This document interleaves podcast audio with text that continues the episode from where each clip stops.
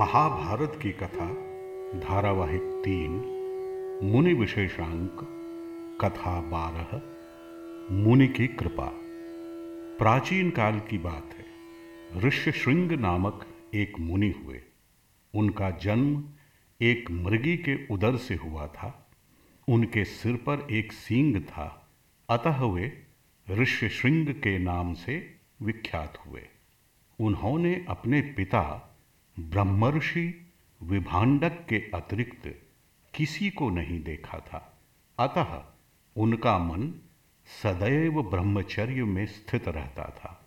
वे अपने पिता के आश्रम में वन में रहते थे, किंतु बड़े ही महान तप वाले थे।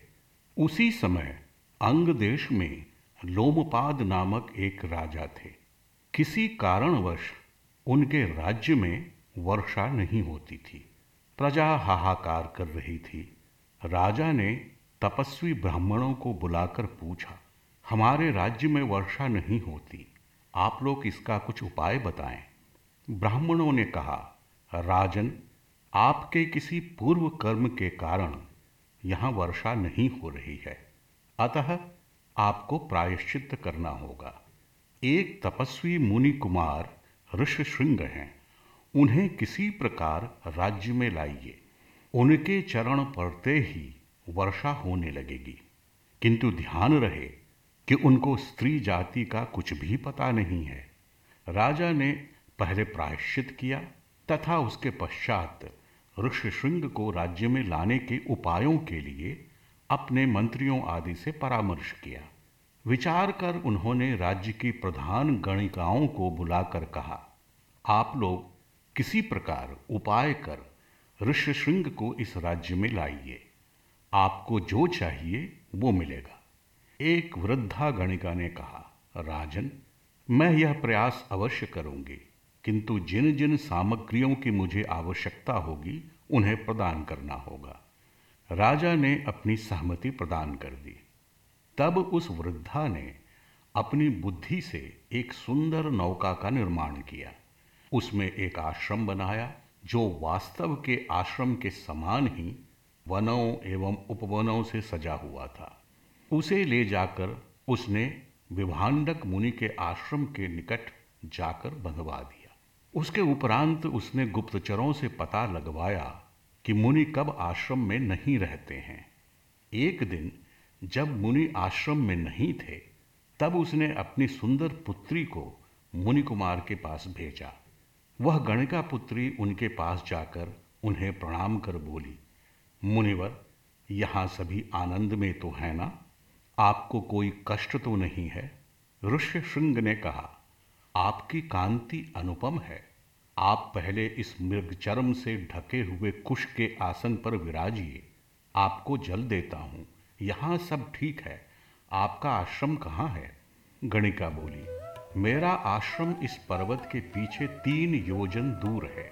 मैं किसी को प्रणाम करने नहीं देता, तथा न ही किसी का स्पर्श किया हुआ कुछ लेता हूँ। मैं प्रणम्य नहीं, बल्कि आप मेरे वंद्य हैं। ऋषि सिंह ने तब कहा, ऐसा है तो आप अपनी रुचि के अनुसार ही कुछ ग्रहण करें। उस गणिका ने उनका दिया कुछ भी स्वीकार न किया, बल्कि अपने पास से लाई स्वादिष्ट रसीले पदार्थ उनको दिए, बड़े सुंदर सुंदर चमकीले वस्त्र, मालाएँ एवं शरबत आदि दिए।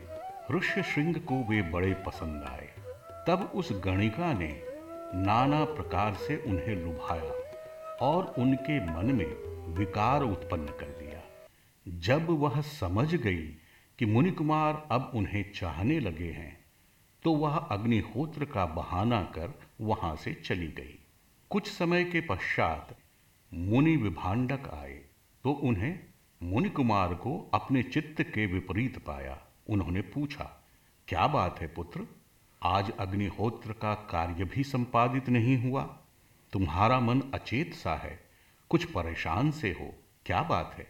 ऋषि सिंह ने कहा, पिताजी, आज आश्रम में एक जटाधारी ब्रह्मचारी आया था। वह बड़ा ही तेजस्वी था। उसके गले में अनेक प्रकार के मनोरम आभूषण थे। गले के नीचे दो मांसपिंड भी थे। वह रोमहीन एवं मनोहर था। उसका स्वरूप विचित्र, किंतु मन भावन था। उसकी वाणी बड़ी सुरीली और मीठी थी। उसने मुझे सुंदर सुंदर व्यंजन खाने को दिए। वह चला गया तो मन विचलित हुआ। मैं चाहता हूँ कि शीघ्र ही उसके पास जाऊँ। और उसे यहाँ लाकर अपने पास रखूँ। विभांडक समझ गए कि या तो वह राक्षस था अथवा कोई स्त्री। उन्होंने अपने पुत्र को समझाते हुए कहा, पुत्र, ये राक्षस होते हैं जो इस प्रकार के रूप धारण करते हैं। उनके पेय मनुष्यों के लिए नहीं होते, इनसे मत मिलना। इतना कहने के उपरांत भी मुनि निश्चिंत न हो सके और उसकी खोज में गए। कई दिनों तक ढूँढने के बाद भी उसका पता न चला तो आश्रम लौट आए। फिर एक दिन उन्हें फल फूल लेने के लिए आश्रम से बाहर जाना पड़ा। उसी समय का लाभ उठाकर वह गणिका पुनः मुनि कुमार के पास आई। ऋषि श्रृंग उसे देखकर प्रसन्न हो गए और बोले, देखो, जब तक पिताजी आते हैं, उससे पहले ही हम तुम्हारे आश्रम चलेंगे। गणिका यही चाहती थी। वह उन्हें लेकर अपनी नाव में गई। फिर नाना प्रकार से उसका मनोरंजन करते हुए उन्हें लोमपाद के नगर लेकर गई। अंगराज ने उन्हें प्रणाम किया और अपने अंतपुर में ले गए। इतने में ही वर्षा प्रारंभ हो गई। सारे तालाब जलमग्न हो गए। राजा अत्यधिक प्रसन्न हो गए और उन्होंने अपनी पुत्री शांता से मुनि कुमार का विवाह करवा दिया। उधर मुनि विभांडक अपने आश्रम पहुँचे तो उन्हें अपना पुत्र दिखाई न दिया। वे क्रोधित हो गए। अंगराज का षड्यंत्र जानकर उन्हें भस्म करने के विचार से चंपा नगरी की ओर चल पड़े। मार्ग में चलते चलते जब वे थक गए और उन्हें भूख सताने लगी तो वहीं उन्होंने कुछ ग्वालों को देखा। वे उनके पास गए तो उन ग्वालों ने उनकी बड़ी सेवा की। उन्हें राजा के समान मान सम्मान दिया। मुनि को बड़ा आश्चर्य हुआ। उन्होंने पूछा, इतनी सेवा क्यों? तुम तो मुझे जानते भी नहीं। तुम लोग किनके सेवक हो? ग्वालों ने प्रणाम कर कहा, मुनिवर, यह सब आपके पुत्र की ही संपत्ति है। हम उनके ही सेवक हैं। इस प्रकार चंपा नगरी के मार्ग में वे अनेक स्थलों पर रुके और प्रत्येक स्थल पर उनका स्वागत सत्कार हुआ। अपने पुत्र के संदर्भ में उन्हें अनेक मधुर वाक्य सुनने को मिले तो उनका कोप शांत हो गया। अनेक दिनों की यात्रा के बाद वे चंपा नगरी पहुँचे तो राजा लोमपाद ने उनका विधिवत पूजन किया। तब उन्होंने देखा कि देवराज इंद्र की भांति उनके पुत्र की सेवा है और उनका रहन सहन है।